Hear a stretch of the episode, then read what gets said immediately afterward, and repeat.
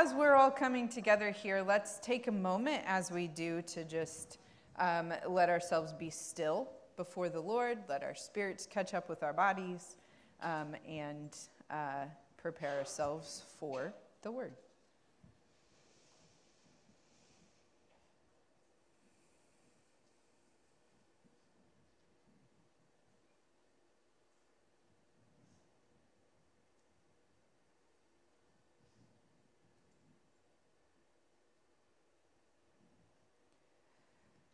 God, we're thankful that you meet us here in this place to reveal yourself to us through your word, through um, our spirits, your spirit within us. And I just pray that um, your spirit is at work through my words, through um, the hearing of those and the processing of those as we um, unpack your, your scripture and just encounter you together this morning. It's in Jesus' holy name I pray. Amen.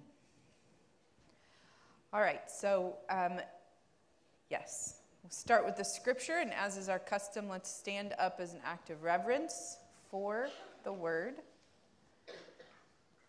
Our passage for this morning is John 13, 1 through 17. It was just before the Passover festival. Jesus knew that the hour had come for him to leave this world and go to the Father. Having loved his own who were in the world, he loved them to the end. The evening meal was in progress, and the devil had already prompted Judas, the son of Simon Iscariot, to betray Jesus. Jesus knew that the Father had put all things under his power, and that he had come from God and was returning to God. So he got up from the meal, took off his outer clothing, and wrapped a towel around his waist. After that, he poured water into a basin and began to wash his disciples' feet, drying them with the towel that was wrapped around him. He came to Simon Peter, who said to him, Lord, are you going to wash my feet? Jesus replied, You do not realize now what I am doing, but later you will understand. No, said Peter, you shall never wash my feet. Jesus answered, Unless I wash you, you have no part with me. Then, Lord, Simon Peter replied, Not just my feet, but my ha- hands and my head as well. Jesus answered, Those who have had a bath need only to wash their feet. Their whole body is clean, and you are clean, though not every one of you. For he knew who was going to betray him, and that was why he said, Not every one was clean. When he had finished washing their feet, he put on his clothes and returned to his place. Do you understand what I have done for you? He asked them. You call me teacher and Lord, and rightly so, for that is what I am. Now that I, your Lord and teacher, have washed your feet, you also should wash one another's feet. I have set you an example that you should do as I have done for you. Very truly, I tell you, no servant is greater than his master, nor is a messenger greater than the one who sent him. Now that you know these things, you will be blessed if you do them. This is the word of the Lord. All right, so we're in the last week of our series. Anthony left me with the last week of this series we've been in. Just, you know, went off to like have rest and like Sabbath or something. Um, but that's all right. I'm excited to be up here talking about the order of love. So, um, just to kind of review where we've been, we've been looking at this order of love that God first loves us, and it's critical to um, focus on this order because out of that love that God lavishes on us, then we love God and we can love others. So, we've talked over the last few weeks about how wounds and sins can get in the way of us opening ourselves to receive the fullness of God's love. But God's love overcomes this so that we too can love. Um, and we've talked about how God's love is bound up with God's commitment to creation and new creation. And this shapes how we love others as we enter into that same purpose bound to the purposes of creation and new creation. And then last week, Anthony talks about how um, God shows his, shows his love by being present with us and advocating for us. Um, and talked about his commitment to being with us, which is frankly pretty intense. It's beautifully intense. And the call in that then is for us to live out the same kind of love that we've received from God. And through the process of this, Anthony has talked about how none of this is simple as we're dealing with our wounds and our, our tendencies towards certain sins. Um, we're trying to love people who are difficult, whatever that might be. But he's drawn us this picture from Scripture of the boundless wealth um, of the lo- love that God lavishes on us. And last week in particular emphasized that loving others doesn't come from a place of scarcity, but from this unimaginable abundance of God's loving presence. So that leads us into this last week of the series, um, which will focus on how we see all of this come together to fuel the self sacrificial love that Jesus models and um, the ways then that we participate in that self sacrificial love that he also requires of us. So, in this story um, that we're looking at, Jesus models this order of love in action, showing what it looks like when we put all these things together that it creates this identity that's rooted in the love of the Father, that's bound to his purpose. And those things are what free us up and empower us to do the same kind of, to, to live out this same kind of sacrificial love um, that he's asking us to do. So, um, I want to start first just to kind of give the preview of where we're headed with looking at how does Jesus model um, this self sacrificial love, break down the logistics of kind of what's happening in the passage, um, and then look a little bit at these ideas of identity, what self sacrificial love like isn't, is and isn't related to identity, and then talk about um, the idea that uh, it's all bound to this purpose. So, self sacrificial love is not a sacrifice of self and selfhood. Got to stop doing that. Um, and it is the kingdom of God on earth coming about. So let's start with what Jesus is actually modeling in the passage. So um, we start out with the context of this. This story of foot washing may be pretty familiar if you've been around the church for a time, and pre- pretty familiar, particularly in the context of this subject of self sacrificial love. It's used a lot. Um, this story is used a lot because we see it modeled so clearly and because, you know, Jesus is directly calling us out and saying, this is what you need to do. Um, so, just so we're oriented toward this, even if it's a review, um, we've got this situation in the ancient world where um, the, the people in the story are walking everywhere with their sandals on. They're dusty, they're dirty, there are a lot of you know, animals around. And so, um, it's the, the common custom for a host when they're asking people over, inviting people into their home, to provide a basin of water for foot washing before dinner. Um, and this is a, a, really widespread custom of the, the context that we're looking at here. The host would also, in addition to this act of hospitality of providing water, provide someone to do the foot washing because it was considered a pretty gross task. I mean, for some of us, like maybe feet are just like, ew, gross feet, don't want to think about that. We're going to talk about this way too much today. Maybe that's not the case, but they're still covered in a lot of stuff. And so it's a demeaning task to do this. And so the host would provide a servant or a slave if the household had those, or if not, the wife of the home, because in this time, that's also someone who's considered of a lower social position. Um, and so when Jesus steps into this, Jesus, the teacher, the Lord, the God of all creation, um, it's very clearly an act of self sacrifice. And the reaction that Peter has to this um, really kind of highlights that. So Peter really quickly responds with kind of shock like, What are you doing? Are you washing my feet? What is happening here? Um, and we see him like continue on that, even when Jesus tries to, you know, kind of say, okay, I get it. You, this is weird. Just go with me. Trust me on this. It'll make sense eventually. Peter still pushes back with that commentary that, like, no, you're never going to wash my feet. And he doesn't relent until Jesus says, You don't have anything to do with me if you don't let me do this. So that highlights the fact that this isn't just like some minor thing, but it's a significant setting aside of um, who Jesus is to the disciples in order to take part in this. Um, the fact that he says, You don't have any part of me unless you do this is also important because what we can understand from the other side of the resurrection that Peter can't see in this moment is this idea that, like, the foot washing is really also working as a metaphor, right? So, the cleansing of our sins through the blood of Jesus that's about to happen, like the next day on the cross, is also what's at work here. So we've got these kind of two layers that we're looking at when Jesus says, You should do the same, wash each other's feet. And um, so that kind of brings us into where we're, where we're headed with all of this, which is to look at how do we respond to that and what does that really mean for us. So um, it might mean that we're called to this big self sacrifice in the sense like Jesus goes to lay down his life for others. There are lots of stories over the course of.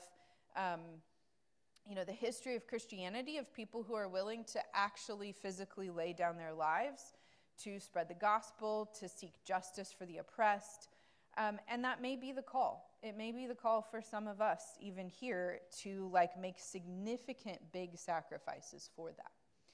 But this story isn't just about that. It's still Jesus doing this physical, everyday kind of act of foot washing.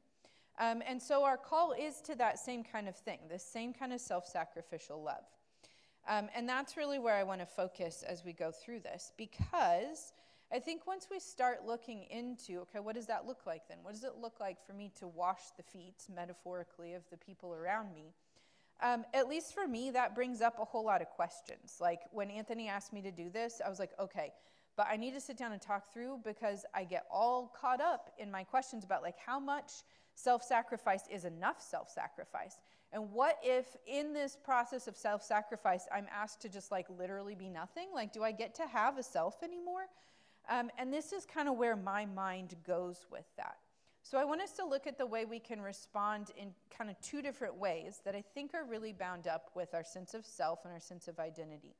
And this is really where the idea that our wounds and our sin can get in the way of um, experiencing and living out God's love, where that comes into play. So we can either like clinch onto our idea of self and hold it really tightly, or we can feel really defeated by this and um, kind of enter into this place of shame, and I need to just deny myself entirely in order to live this out. So, those are the two things I want to examine. First, this idea of like clinching and holding on to our sense of who we are. Um, we can use a more theological term of prideful self assertion with this. Um, and there may be this temptation that we have to hold on to um, that kind of prideful self assertion um, as we go forward into this. I'm just realizing that, like, my slides that I updated this morning did not apparently update, like, in what I've got going on here. Yeah, so we can go forward through a couple more of these. Yeah, okay. Hopefully the other things will line up. If not, we'll just make it work. So, prideful self assertion is um, the first thing I want to talk about. I think that this idea of like pride getting in the way is something we've talked about probably a lot as a church. Like maybe not just as this particular body, but as the church as a whole, this idea of pride as an underlying sin. And in this case, this holding on to the sense of, of prideful self assertion is a need to protect the sense of self and assert the things that we see as making up as our own self.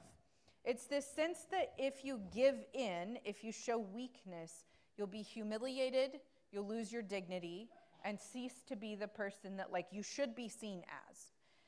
Um, and this can take shape in a lot of different ways. So maybe it starts to look like you know being on the grind all the time so that you can like get ahead at work and call the shots and show people what you're really capable of and then it turns into this whole thing where you're just living your life like gaslight, gatekeeping, girl bossing your way through the day. So, um, for those who understand that phrase, that will probably make sense. Thank you, Jeanette, for laughing. Yes.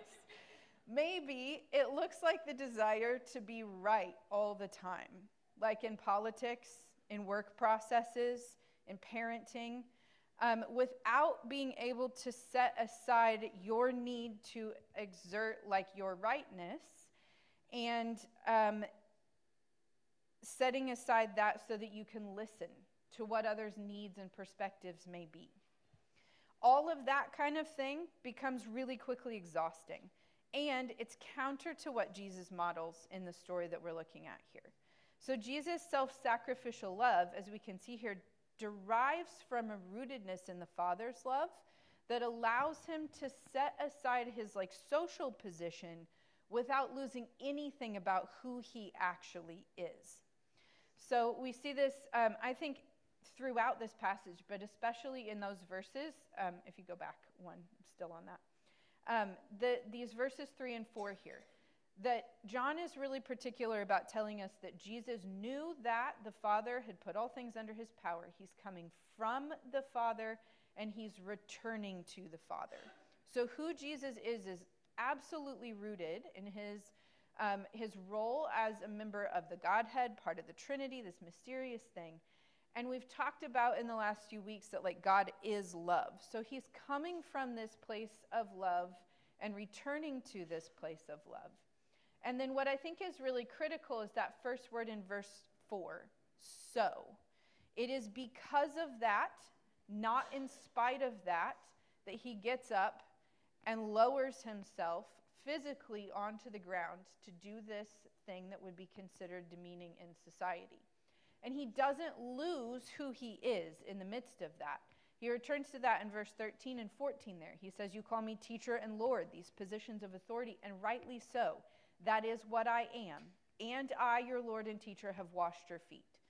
And so the idea that, that I see in this is that because we are loved by God, when we receive the love that He offers freely to us, that we can let go of trying to clench so tightly onto those things that define us and just rest in the sense of who we are in God's love. We don't need to prove to others and assert to others our like position in that because God God's love remains consistent. It can't be taken away by human perception about these things. So, that's kind of one side of this. On the other side, some people may be feeling a little bit defeated by this or hearing things through this different lens. Um, and that takes us to this place of shameful self diffusion. Um, Anthony actually introduced me to that term. It's one that comes up in theology. It's one that's actually been um, brought into the theological conversation recent, more recently, particularly by um, female and feminist theologians who are trying to help hone this doctrine of, of sin and what, what we're tempted toward and how the, the kind of pressures of society might, might feed into that. So, this idea of shameful, self diffusion is this this sense that if I don't pour myself out to complete emptiness, then others will shame or judge or maybe abandon me if I don't do this. And sometimes that can be really enforced by um, the expectations that are around us in society. Um, I think it's helpful to look at some definitions of shame in this. Brene Brown is a researcher who's done a lot of talking about and research on shame, and she defines it as the intensely painful feeling or experience of believing that we're flawed and therefore unworthy of acceptance and belonging. So, this is where this becomes um, a complex but really critical kind of uh, part of this conversation. That what we are being asked to do is not to totally set aside any sense of self. Um, and yet, we can get caught up in this. So, maybe this idea of sinful self assertion, just to give us a picture of it, looks like saying yes to everything at work, at church, in the community, and burning yourself out, and then berating yourself for feeling burdened by those things that are good and that you probably should be doing, because you should be glad that you're able to serve. And service is important, but that level of burnout is not the goal. Maybe it looks a lot like mom guilt. Some of you guys probably know this phrase, mom guilt, right? Um, it's not something that's exclusive to moms, but like research says that moms actually proportionately much more than dads experience this. Um, and it's a complex tension between who we see ourselves to actually be, like as parents, as wives, as, as contributors to society, whatever that might look like, and who we feel like we should be. Um, there's actually like a fancy psychological term that applies to this self discrepancy theory, and I think that's really um, a big part of what we're looking at here. This discrepancy between who we see ourselves to be and who we believe we should be. Um, and lots of people can get caught up in this. Maybe it looks a lot like the story of Martha, the sister of Mary and Lazarus. I think a lot about this story of Martha. I think because I've always seen myself from like a pretty young age in Martha and gotten a little bit defensive about who she is. But I was thinking um, about this kind of idea and this story as I was um, kind of preparing for this and seeing how um, when we encounter Martha the first time in Luke 10 here, um, we have this story where she's distracted. If you look at verse 40 there, Martha's distracted with much serving. Um, I use the ESV translation because it highlights that. She has all these things that she feels like she needs to do, and somebody's got to do them, right? And so she'd probably better do them because otherwise they're not going to get done. And so she goes up to Jesus and says, Lord, do you not care that my sister has left me to serve alone? Tell her to come help me. And Jesus answers her, saying, You're anxious and troubled about many things, but one thing is necessary. Mary has chosen the good portion, which will not be taken away from her. I think sometimes when we look at this, and the reason that I can get defensive about this story, actually, is because Mary um, is kind of held up as this woman of faith, and we see Martha as like distracted by all these things and as if she doesn't have faith herself. But when we see her another time in uh, John 11, when Jesus comes to um, address like the fact that Lazarus, her brother, has died, both Mary and Martha come to Jesus and respond to him directly with the same statement: "If you had been here, he wouldn't have died. And the conversation with Mary or with Martha that Jesus has is very rooted in faith, and she confesses directly, I believe that you are the Christ, the Messiah. The same thing that in a different place Peter talks about, and uh, you know, Jesus says, On this the church will be built. So Martha is this woman of faith, but she's caught up in all of this um, service that she probably like feels that she has to do. I think it's really easy to imagine that she doesn't believe she's allowed to step away from that and sit at the feet of Jesus, even though she's a faithful woman.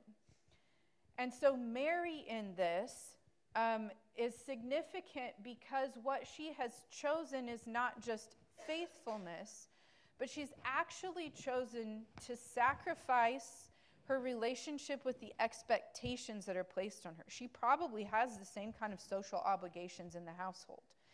But she says, No, I'm going to set that aside and put up a boundary because it's important. It's more important for me to go sit at the feet of Jesus. And I think this is the complicated part of looking at this idea of like standing up for yourself as a mode of self sacrifice in this. Um, because it's really easy to justify that I just need to empty myself out completely. But Jesus doesn't want us to be nothing and no one. He wants us to seek Him, and He sees us and loves us. We've come back again and again to this. He sees who we are. Um, and if we go back to our story of the foot washing, Jesus models boundary setting in this as well. So when Peter finally gets on board, um, he jumps at this whole thing and is like, okay, fine. Don't just wash my feet, but my head and my hands as well. I want more from you, from what you're offering to give. And Jesus could give in to that and say, like, okay, yes, you want this thing from me. I'll give it to you because that's what self sacrifice looks like. But he doesn't. He sets that boundary and he pushes back and says, No, you don't need this. You've washed yourself. That's on you. That's fine. My role is just to wash the feet. And that's all I'm going to do. That's what's critical. And so he sets this boundary because Peter doesn't need something else.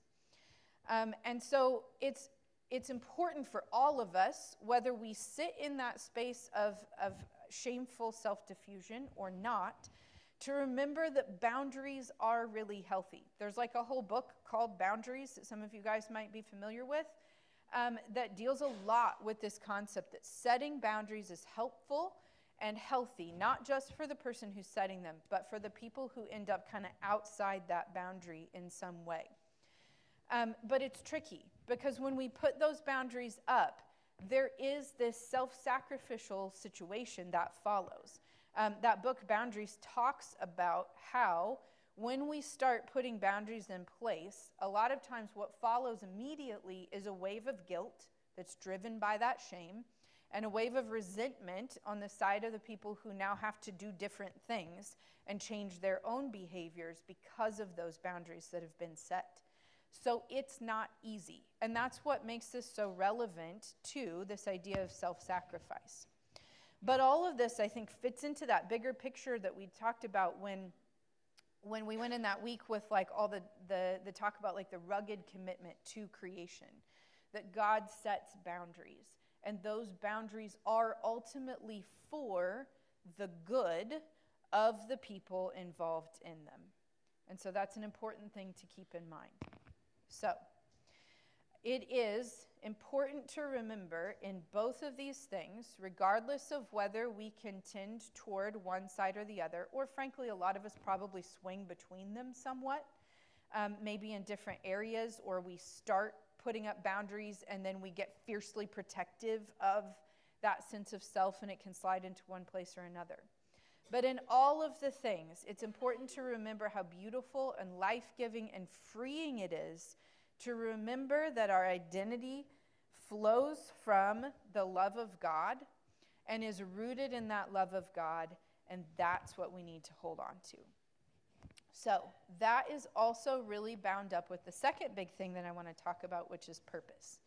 So, probably won't spend quite as long on this, but self sacrificial love is bound up with God's purpose. Um, and the thing that helps make it not just about deprivation and this annihilation of self and all these things that we might um, kind of falsely think about it with is to focus specifically on the purpose that God is leading us toward.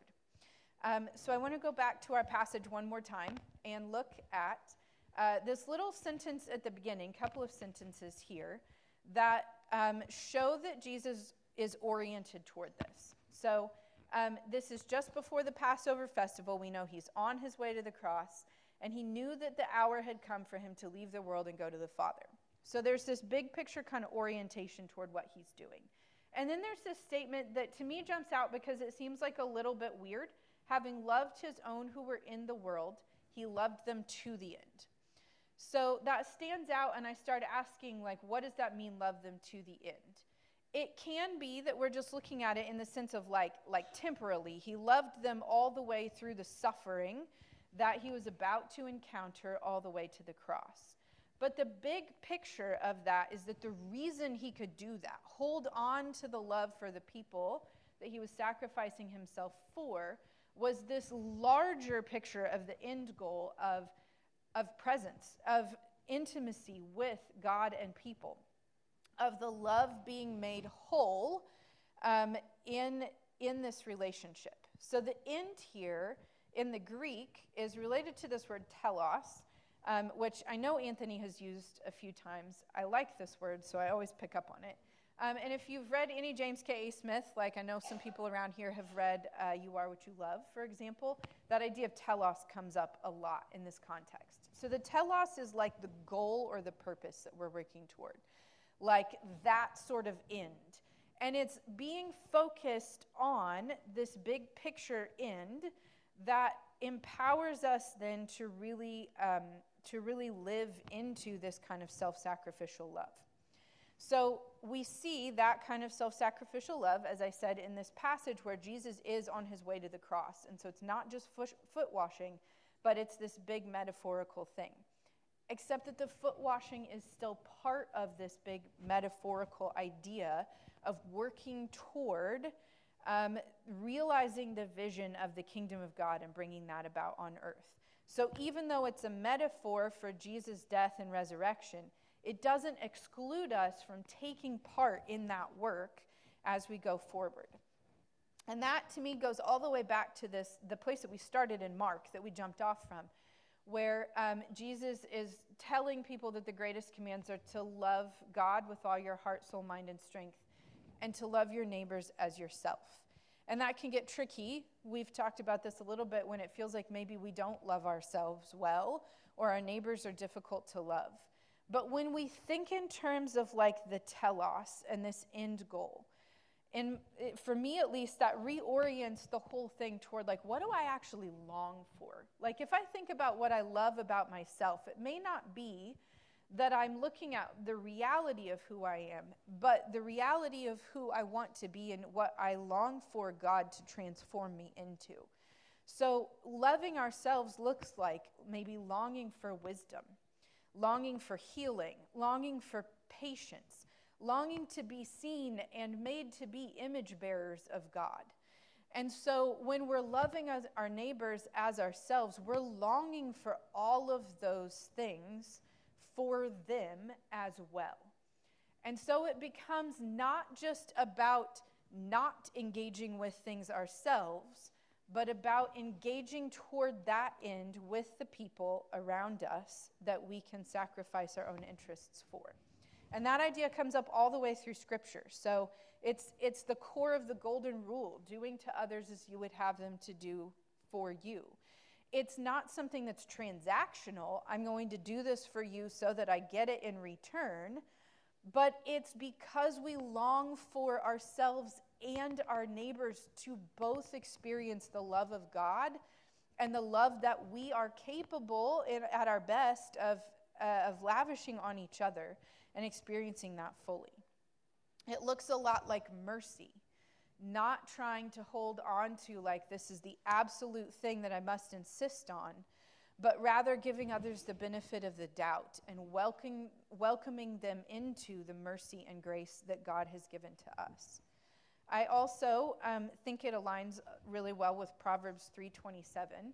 Um, my husband Adam, who many of you know, reads Proverbs a lot every single day, and he was talking about this one the other day, and it just kind of clicked how much some of this um, really fits here. Proverbs 3:27 says that we should not withhold good from those to whom it is due when it is in our power to act.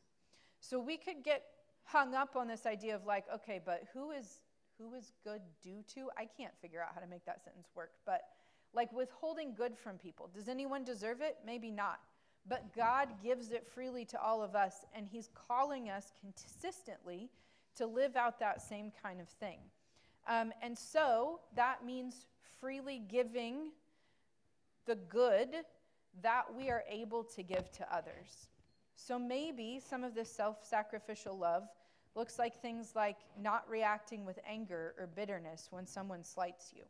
Like for me, in a practical sense, that means not getting really defensive when my high school students like don't love English as much as I love English. And I have to still stand there when they're saying like, Mrs. Reiss, like how many things, how many people do you think have actually read this book you assigned us? Is it like 10%? Um, and I'm sitting there looking at them thinking like, how many of you did just use ChatGPT to write this essay? And I have to let some of that just go and not get defensive and love them through it.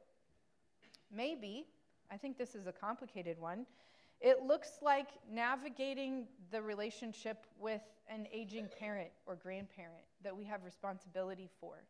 And instead of just kind of deciding what we think is best for them or what makes us feel secure, that we need to ask them, What are your priorities? What do you want?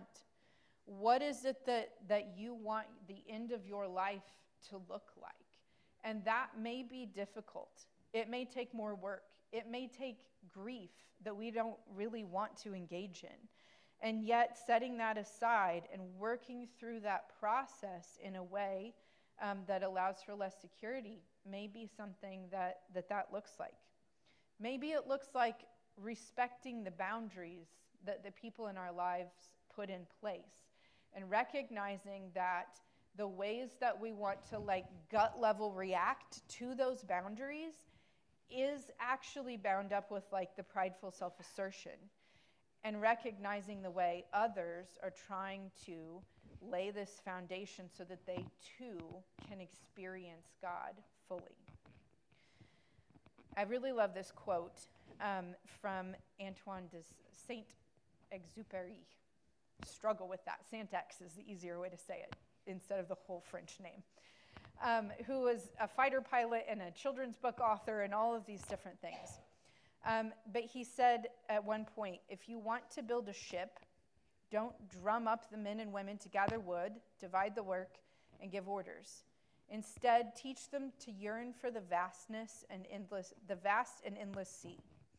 So when we're looking toward the telos, this end result, we're not looking just at what boards and nails and scraps of self deprivation we can scrape together to try to fit this picture of you know, self sacrifice, but we're longing for the unity and abundance of the Spirit. We're resting in the fullness of the vast and endless sea of God's love and longing for that. And when we do that, we're seeing this order of love at work.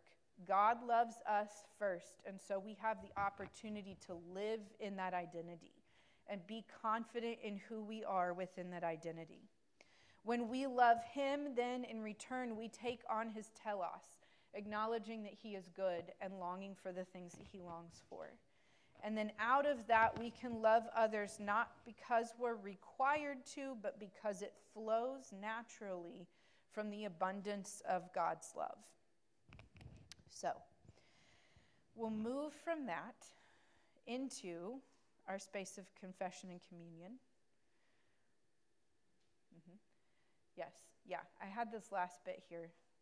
Just going to be a little bit awkward in my ending there. That Jesus says um, in the, the, the last part of this text that you'll be blessed when you do this, not transactionally, but by living into that abundance of love.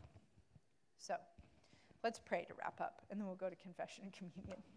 God, thank you so much for loving us so abundantly that we don't have to um, just hold on desperately to the things that make us who we are outside of that love.